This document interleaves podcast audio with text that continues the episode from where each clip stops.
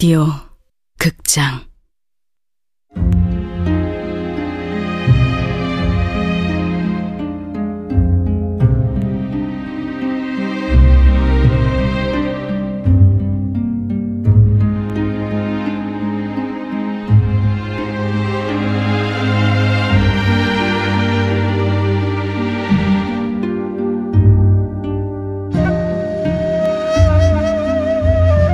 붉은 봄.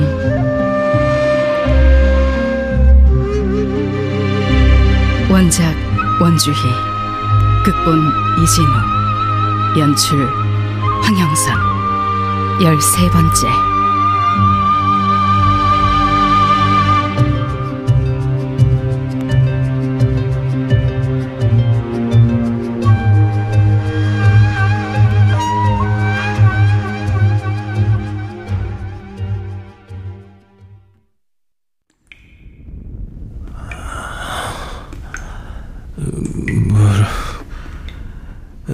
누가 물 좀 주시오. 거기 누구 없어? 어, 왕자님, 저예요. 서봉이가 왔어요.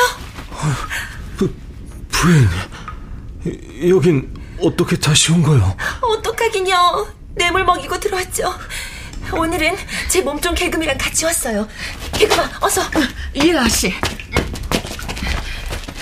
아, 아니, 지금 무슨, 뭘 어찌하려는 것이오? 이러다가 발각되면... 됐어, 개금아. 이제 그 꽃병과 옷을 안으로. 청소도 하고. 아, 아씨, 정말 그래도 돼요? 당연하지. 내가 금분화장한테 얼마를 찔러줬는지 알아? 아, 아니, 그게 아니라 아무리 감옥이라도 왕자님 계신 곳인데 함부로 들어가도 되냐 이 말이죠. 내 말이 그 말이야. 넌 지금 왕자님이 저런 거적대기 위해서 주무시는 게 말이 된다고 생각하니? 어서 들어가. 아, 그럼 외람되오나 실례 좀 할게요, 왕자님.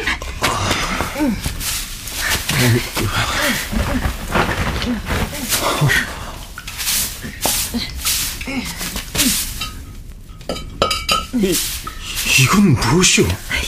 보면 모르세요. 꽃병이죠. 며칠을 계시더라도 편안하게 계시라고요. 여긴 감옥이오. 누가 몰라요? 나는 내 남자가 고생하는 꼴은 눈 뜨고 못 봐요.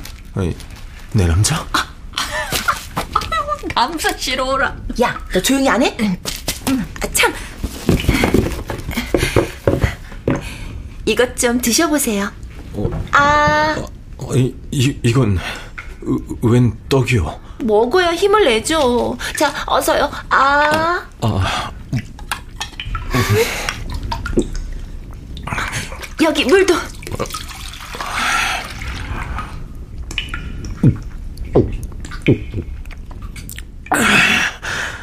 어때요? 좀 살 것 같소. 어때요? 역시 내가 오길 잘했죠? 고맙소. 자, 여기 새 옷이랑 버섯도 넣어놨으니까 옥에서 나올 때 갈아입으세요. 언제 나갈지 알 수 없어. 지금 밖에선 내 죄를 잡으려고 혈안이요.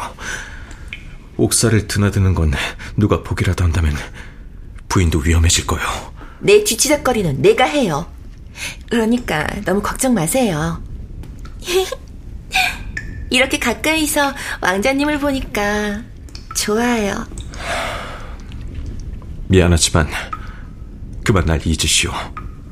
더 늦기 전에 부인만 고통스러우실 테니 왜 잊어야 해요? 잠깐 누명 쓴 것뿐인데 위험해진다고 했잖소. 가만히 있자니 죽을 것 같았어요. 이래 주거나 저래 주거나 마찬가지라면 왕자님이라도 보는 게 낫잖아요. 고집센 사고뭉치. 어, 그만 나오라는 신호예요. 아, 지난번보다는 오래 있었어요. 역시 두둑하게 챙겨준 보람이 있다니까.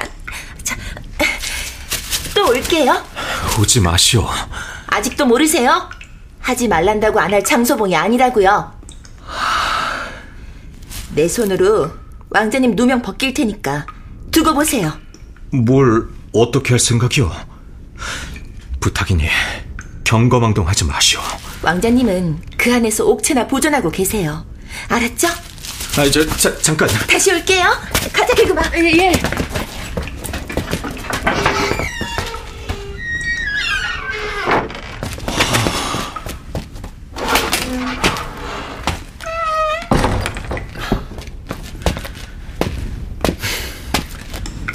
대감, 급히 전할 것이 있어서 왔습니다. 그게 뭔가? 전하께서 정부 씨의 수사관들 중에 대감을 콕 집어 수사를 맡긴 연유를 알게 됐습니다. 전하의 명이었으나 뒤에 데뷔전이 있었습니다. 놀랍지도 않지. 처음 지목될 때부터 이상하다고 생각했네. 아니 도대체 왜 대감이어야 했을까요? 처음부터 날 암투의 희생양으로 점 찍은 거겠지. 절대 빠져나갈 수 없는 덫을 놓은 거야. 데뷔마마는 그런 분이니까. 대감, 제가 도와드릴 수 있는 방도가 없겠습니까? 우리의 힘으론 역부족이네. 다만 이제이라 예? 중전마마 종부시의 영평군 대감을 찾아가서 내가 중전마마를 뵙고자 한다고 전해주시게. 중전 마마를요? 위중한 상황일세. 보명이 뭔가를 계획하고 있어. 화재와 약탈도 모자라서 미국을 폭등시켜 뭘 얻으려는 건지. 데뷔전은 보명에게 용동궁을 습격당하면서 독이 바짝 올랐을 터 반격을 준비하고 있을 것이야. 또한 데뷔전에서도 백자동 그자의 존재를 눈치챘을 터 그야말로 일촉즉발의 상황이네. 지체했다간 피바람을 막을 수 없어. 무엇보다 이대로 두면 부인이 장 씨 부인이 걱정되십니까? 뭐 이제 보니 옥사안이 화사해지셨습니다. 그 여인 덕이죠. 시키지도 않은 일을 해서 아, 저 혹시 장 씨 부인이 무슨 일을 하고 다니는지 알고 있나? 잘은 모르지만 강도사와 함께 색주가를 둘러보고 다닌다고 들었습니다. 뭐라고? 아마도 송중길의 죽음을 사주한 배경을 쫓고 있는 거 아니겠습니까? 뭐 그래야 대감의 누명을 벗길 수 있으니. 그리도 위험한 일을 막아야 하네. 자네라도 꼭 나서서 막아주게. 아, 뭐 대감 말을 안 듣는데 제 말이라 어떻겠습니까? 참으로 당돌한 여인입니다. 돈으로 의금부 관리를 매수한 것도 그렇고. 내 간곡하게 부탁하리다. 어디에 있든 무슨 일을 하든 부디 무사하시오, 부인.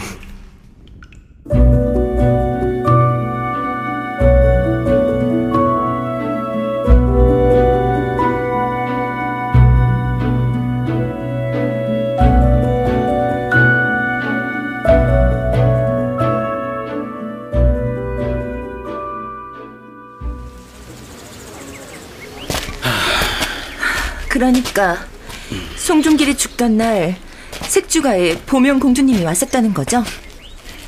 백자동에 사는 선비님이 소란 피우는 걸 진정시키기 위해 나타난 거고요. 아, 그렇다니까요. 백자동 그 선비가 대체 누구기에 공주님까지? 저도 그걸 모르겠습니다. 수원군 대감께서도 도통 알려주시질 않아서요. 참, 알게 될 걸세. 이렇게만 말하시고. 분명한 건 백자동 선비 쪽엔 무슨 일이 있어도 접근하지 말라고 하셨습니다.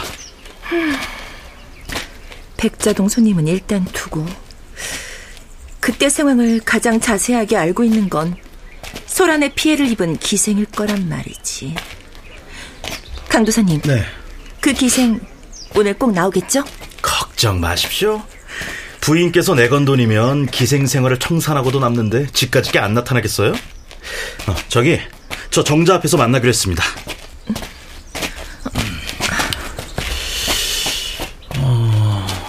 아무도 없는 것 같은데요?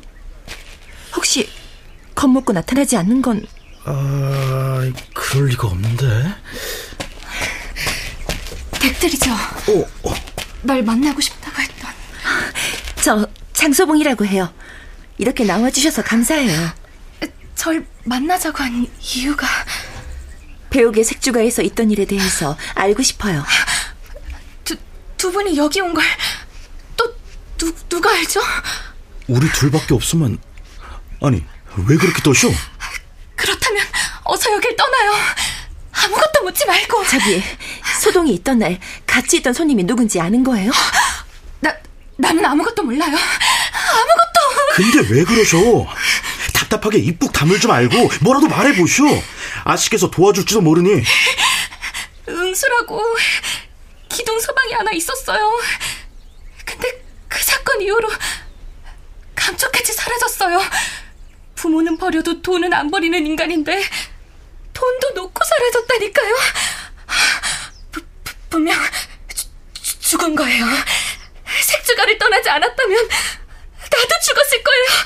그, 그러니 이만 잠깐만. 자, 이대로 가면 평생을 숨어 살아야 할 텐데 괜찮아요? 일도 못 할 텐데 도피 자금은요? 내가 드릴게요. 약속한 돈을 곱절로 드리겠다고요. 그날 있었던 이야기만 들려주면 돼요. 어디 가서도 송아 씨한테 들었다고 하지 않을게요.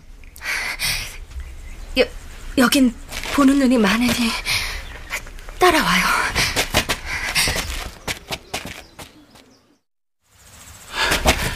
이제 좀 속 시원히 말해보쇼. 그날 행패 부린 선비요. 하다 하다 그리 폐악을 부리는 놈은 처음이었어요. 맞아 죽는 줄 알았다니까요. 그때 한 여인이 나타났었죠. 아, 너울을 쓴 여인이었는데 한눈에도 예사롭지 않은 그 여인이 오자마자 그리 폐악을 떨던 자가 순한 양처럼 변했어요. 행패 부린 선비 옷차림이 어떻든가요? 어, 그게 비싸 보이는 진사립에 남색 사단 능주를 입었던 게 기억나요. 그 귀하다는 사단 능주를? 그 선비를 유인해오라고 사주한 자의 생김새는요? 늙은 사내인데 어, 수염이 없고 목소리가 가늘었어요. 늙고 수염이 없고 목소리가 가늘었다? 내시가 틀림없어요. 아, 맞아요. 어, 그러고 보니 고마워요. 강도사님. 네? 나는 가볼 데가 있어요. 아니 어딜 가시려고요? 백자동 선비에 대해서 더 알아보려고요. 아니 어떡해요? 단소는 진서립에 사단 능주라는 것밖에 없는데? 그거면 충분해요.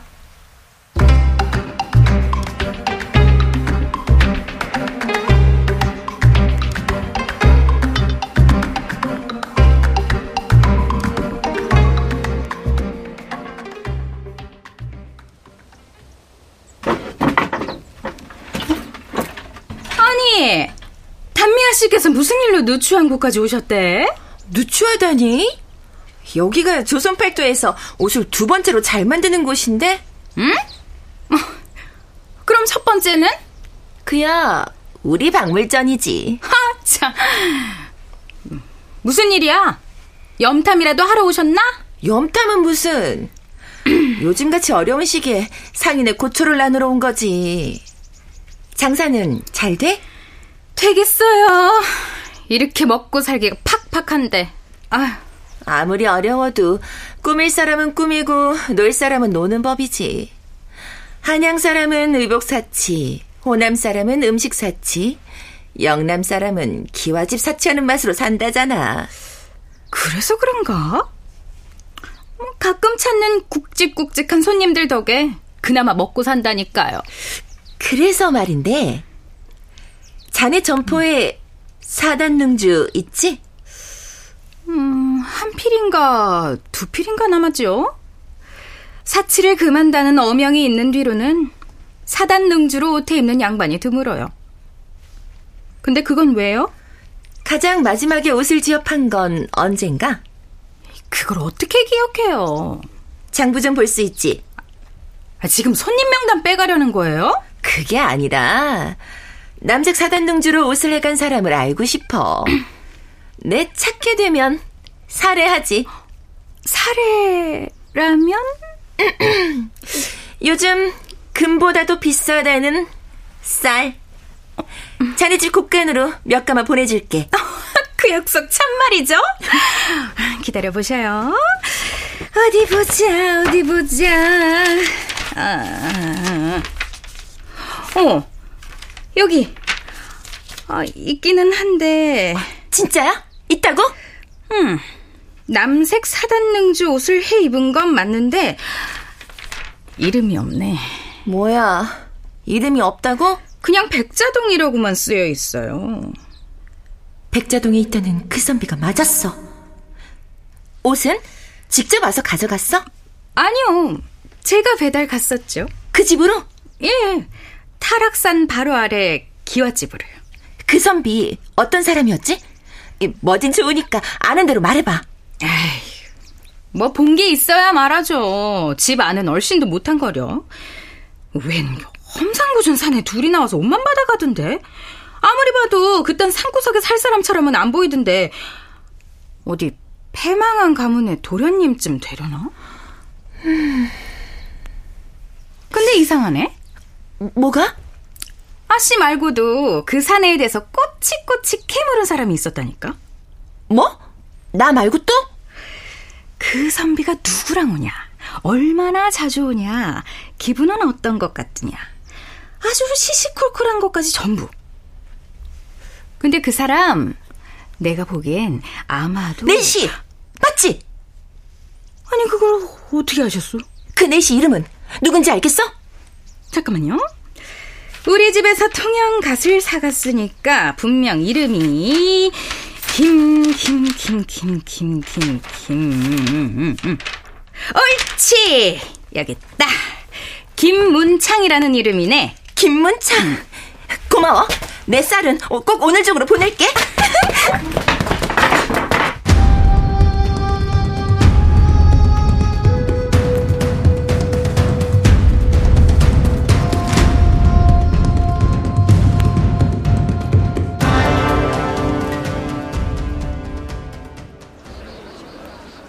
그러니까 김문창이라는 내시는 분명 누군가의 사주를 받고 보명 공주님을 불러낸 거야.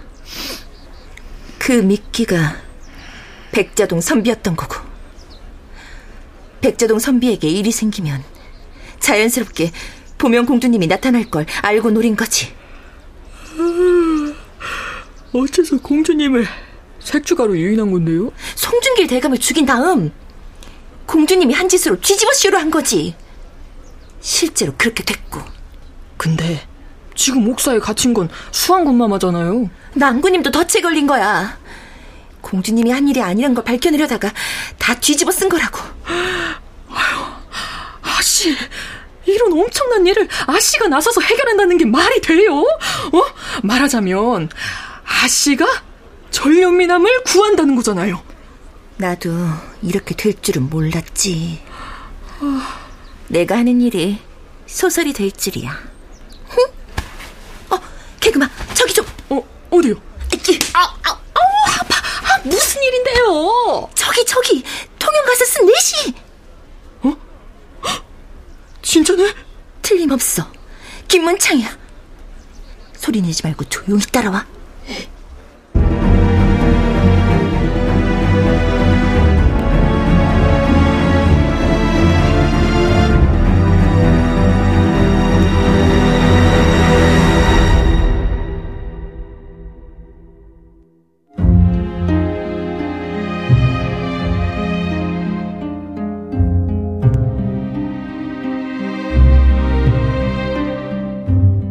라디오 극장 붉은 봄 원주의 원작 이진우 극본 황영선 연출로 13번째 시간이었습니다.